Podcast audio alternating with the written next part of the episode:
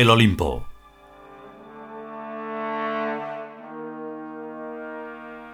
Decimotercer capítulo. Primera parte.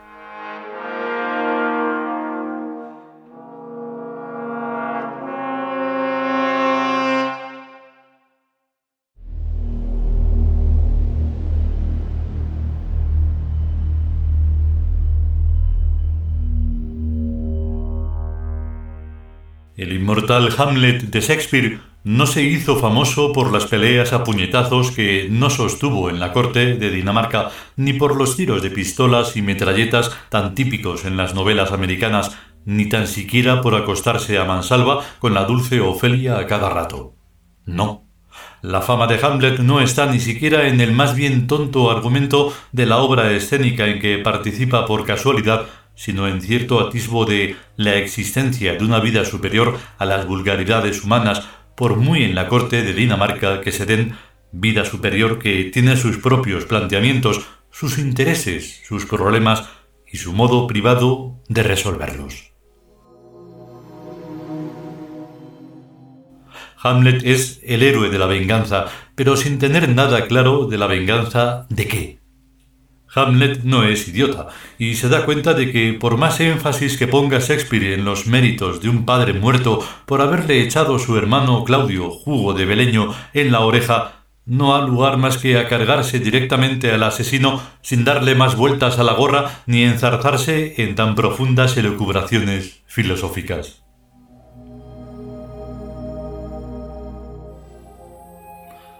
Tú eres el narrador de los siglos, dice K y sabrás lo que dices. Lo que ha hecho a Hamlet famoso fue decir ser o no ser.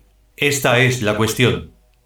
Dice Lord simplificando la obra entera en una sola frase. ¿Y te parece poco? Dice May. Esa es nuestra propia disyuntiva. Y la de todo el mundo, mira este. Dice Lord. Ser o no ser y no quedarse en sí pero no y en no pero sí, que es lo típico de los humanos ser cristiano o no ser cristiano. Dice Eli. Pero no quedarse en ser cristiano a ratitos y en no serlo durante todo el resto del tiempo. Y quien dice cristiano dice cualquier otra cosa. Dice K. Hamlet opta por ser, y eso lo convierte en loco a ojos de la plebe, la Ofelia incluida. ¿Ser qué? Ser Hamlet. Hamlet opta por ser Hamlet con todas sus consecuencias. A ninguno de nosotros nos han asesinado el padre, ni el asesino se ha casado después con ninguna de nuestras madres, pero es evidente que cada uno estamos en un entorno de circunstancias vitales, y que se puede optar por ser quien se es, o bien optar por ser lo que los otros esperan que seamos. En el primer caso se encarrila uno en la aventura de la realidad, en el segundo caso simplemente participa como comparsa en el gran teatro del mundo humano en el cual los papeles de los actores están escritos de antemano y nunca hay verdadera sorpresa. Pero si opta uno por ser, dice Eli, es como quien entra en ese teatro sin ser actor y sin querer serlo. Deja en ridículo a los demás. Un solo ser verdadero decidido a ser quien es, dice K, destroza todo un inmenso mundo de ficción simplemente con su sola presencia o los actores le destrozan a él. Dice Lord, que eso suele ocurrir. Aparentemente, dice K, pueden destrozarlo físicamente, su cuerpo, pero no a su espíritu, no a su virtualidad, ni siquiera con el silencio y el olvido, que son las armas más terribles que existen. El ser que es regresa siempre y por todos los caminos para echar del escenario a los actores y dejarlos en ridículo, ¿No veis la espantosa ridiculez en que están todos los muertos? Y no solamente porque están todos vivos, sino porque todas sus vidas creían que entrarían en la muerte para siempre. Es lo mismo, dice Eli, que despedirse de la gente en la estación, montar en el tren y el tren sale, da una vueltecita al andén y vuelve a parar en el otro lado del mismo andén, en el lado de los nacimientos.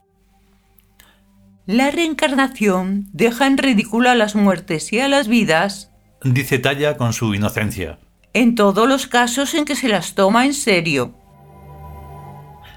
La reencarnación está al servicio de la vida, dice K. Si no, ¿de qué otro modo podríamos practicar la inmortalidad? Bueno es cuidar la ropa que lleva uno puesta. Bueno es cuidar el cuerpo que lleva uno puesto. Pero más tarde o más temprano es bueno y mejor ponerse ropa nueva y cuerpo nuevo. ¿Por qué tiene que ser una tragedia cada vez que alguien entra en el cuarto de baño para ducharse? El horror que la mayoría de los humanos tienen al acto de morirse o de que se les muera algún ser querido es el mismo horror de la mayoría de los monos al acto del baño. Es que las almas humanas son guarras y puerquísimas, dice Lor, ya que son insensibles a la costrosa y pringosa mugre que les recubre por dentro y por fuera, por las mierdas de cada cual y las mierdas ajenas. Recuerda, primo, dice K, que los humanos carecen de la dimensión ética, y eso viene a ser lo mismo que si carecieran de olfato. Ellos no creen que los pecados huelan mal, ni que produzcan enfermedades, a pesar de que los pecados son unos repugnantes antivalores de color amarillento y marronáceo y de consistencia viscosa o espesilla que se llama mierda. ¡Uy, qué va! Dice Talla. Todo lo contrario. Los humanos buscan con verdadera fruición la mierda pecaminosa propia y ajena, para regodearse con su sabor, color, olor, sonido y tacto, y sorber cuanta más mejor. Los humanos llaman a eso disfrutar de la vida, dice K. Gozar y divertirse. Pecar les encanta. Comer mierda les encanta. Y así tienen las almas absolutamente necesitadas de la limpieza a fondo que efectúa la muerte. A los animales les pasa igual, pero por lo menos estos viven cinco veces su periodo de desarrollo, que es la duración normal de la vida semanal entre dos baños de muerte. Como el periodo de desarrollo de los humanos es de 25 años, cada vida humana debería durar 125 años, e incluso muchos más si se higieniza con los avances de la medicina. Pero, ¿os podéis imaginar cómo olería el mundo humano si esa gente viviera más de un siglo con la mierda pecaminosa de tantos años acumulada en sus almas? Tal polución acabaría con toda vida espiritual, mental e incluso física, en la totalidad del espacio-tiempo. Eso que dices no es ninguna exageración ni ninguna metáfora, dice Mai.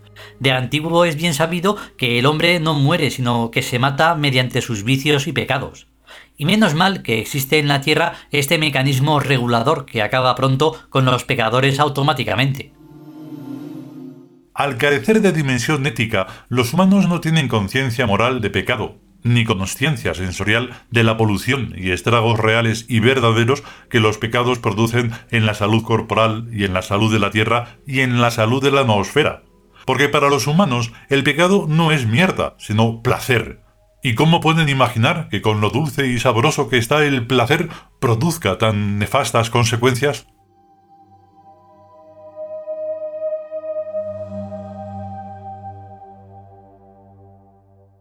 continuará.